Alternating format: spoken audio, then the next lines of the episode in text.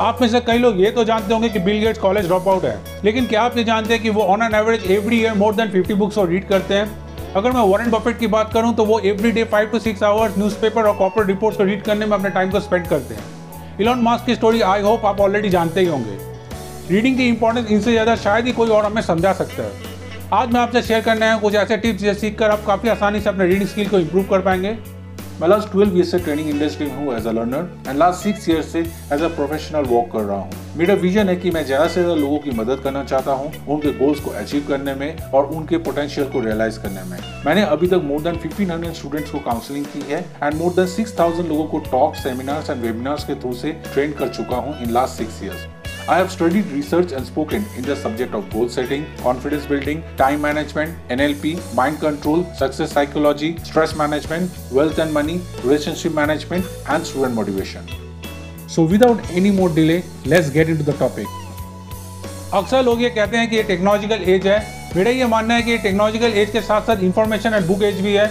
आज लिटरली हर टॉपिक पे बुक्स अवेलेबल है। आप जिस भी टॉपिक या सब्जेक्ट पे नॉलेज को गेन करना चाहते हैं आपको उसमें ढेर सारे बुक्स मिल जाएंगे। स्टूडेंट्स के लिए और भी इंपॉर्टेंट हो जाता है क्योंकि उनको एक साथ काफ़ी सारे सब्जेक्ट्स को रीड करना होता है। उनको असाइनमेंट्स और एग्जाम्स के लिए कई बार रेफरेंस बुक को भी रीड करना होता है। सो उनके लिए रीडिंग का इंपॉर्टेंस काफ़ी ज़्यादा है। ये एक ऐसा स्किल है जिसे अगर आप इंप्रूव कर लेते हैं तो ना सिर्फ अपने एजुकेशन लाइफ में बट अपने प्रोफेशनल लाइफ में भी आप काफ़ी बेटर रिजल्ट को प्रोड्यूस कर पाएंगे। So let us find out कि रीडिंग स्किल को कैसे इंप्रूव करें। Number one point is identify different reading strategies. Reading strategies mainly three types के होते हैं: skimming, scanning and intensive reading strategy.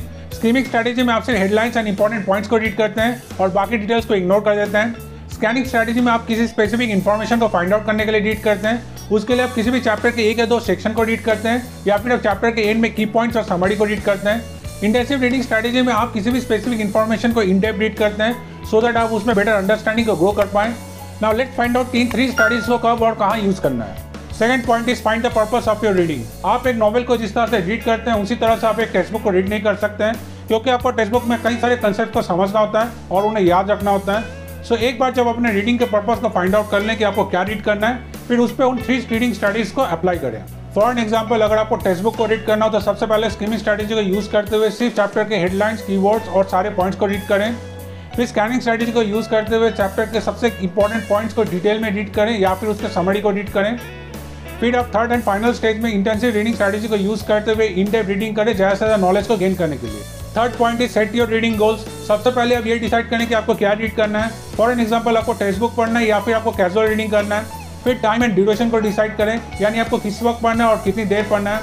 अगर आपको कैजुअल रीडिंग करना है, फॉर एन एग्जाम्पल आपको नॉवल या फिर सेल्फ हेल्प बुक पढ़ना है, तो आप रात को सोने से पहले भी पढ़ सकते हैं।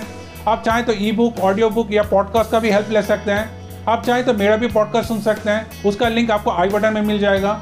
मेरा ये मानना है कि नॉलेज चाहे हमें किसी भी सोर्स से मिले हमें उसे एक्सेप्ट करना चाहिए। अब तक हमने जाना कि सबसे पहले आइडेंटिफाई करना है डिफरेंट रीडिंग स्ट्रैटेजीज को, फिर अपने रीडिंग के पर्पस को फाइंड आउट करना है, उसके बाद रीडिंग के गोल को सेट करना है।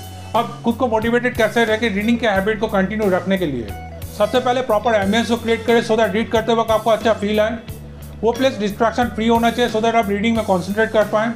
आपका सेटिंग कंफर्टेबल होना चाहिए। लाइट भी प्रॉपर होना चाहिए सो दैट आपको आंखों में स्ट्रेन ना पड़े। आप चाहें तो लाइट इंस्ट्रूमेंटल म्यूजिक भी सुन सकते हैं। सेकंड टिप इज जब आप अपने रीडिंग स्किल को इंप्रूव करने की शुरुआत करें तो सबसे पहले उस सब्जेक्ट या टॉपिक को चूज करें जिसमें आपको इंटरेस्ट ज़्यादा है। अदरवाइज अगर आपको वो सब्जेक्ट बोरिंग लगने लगा तो फिर आपका मोटिवेशन लेवल ड्रॉप हो जाएगा। थर्ड टिप इज जिस भी बुक को आप रीड करते हैं उसे ऐसे प्लेस में रखें सो दैट आप उसे फ्रिक्वेंटली देख पाएँ। फॉर एन एग्जाम्पल, अगर आप रात को सोने से पहले बुक को रीड करते हैं तो उस बुक को बेड के पास में ही रखें। Fourth tip is get a book buddy. आप एक ऐसे फ्रेंड को फाइंड आउट करें जिसे भी सेम टॉपिक में इंटरेस्ट हो। इसका सबसे बड़ा बेनिफिट ये होगा कि आपका रीडिंग में इन्वॉल्वमेंट और भी बढ़ जाएगा और आप एक दूसरे से जो भी रीड करेंगे उसे शेयर कर पाएंगे। Fifth and final tip is don't read every book cover to cover, यानी आप जिस भी बुक को रीड करना स्टार्ट करें उसे एंड तक रीड करना जरूरी नहीं है। फॉर एन एग्जाम्पल, अगर आप किसी बुक को रीड करना स्टार्ट करें तो पहले के दो तीन चैप्टर्स को रीड करें। अगर आपको टॉपिक इंटरेस्टिंग लगता है या यूजफुल लगता है तो फिर उसे कंटिन्यू करें, अदरवाइज उसे ड्रॉप कर दें। इससे आपका काफ़ी सारा टाइम भी सेव होगा और आपका रीडिंग में इंटरेस्ट लेवल बना रहेगा। क्योंकि मैं खुद भी एक बुक लवर हूँ और मैंने इनमें से कई सारे टिप्स को अपने रीडिंग में अप्लाई किया है। सो मैं कॉन्फिडेंस के साथ कह सकता हूँ कि ये काफ़ी यूजफुल टिप्स हैं। अगर आपको मेरा ये पॉडकास्ट अच्छा लगा हो तो इस पॉडकास्ट को ज़्यादा से ज़्यादा स्टूडेंट तक शेयर करें सो दैट उनको भी इस पॉडकास्ट का बेनिफिट मिल पाए। सो जल्दी मिलते हैं एक और नए पॉडकास्ट के साथ। Till then, bye bye and take care.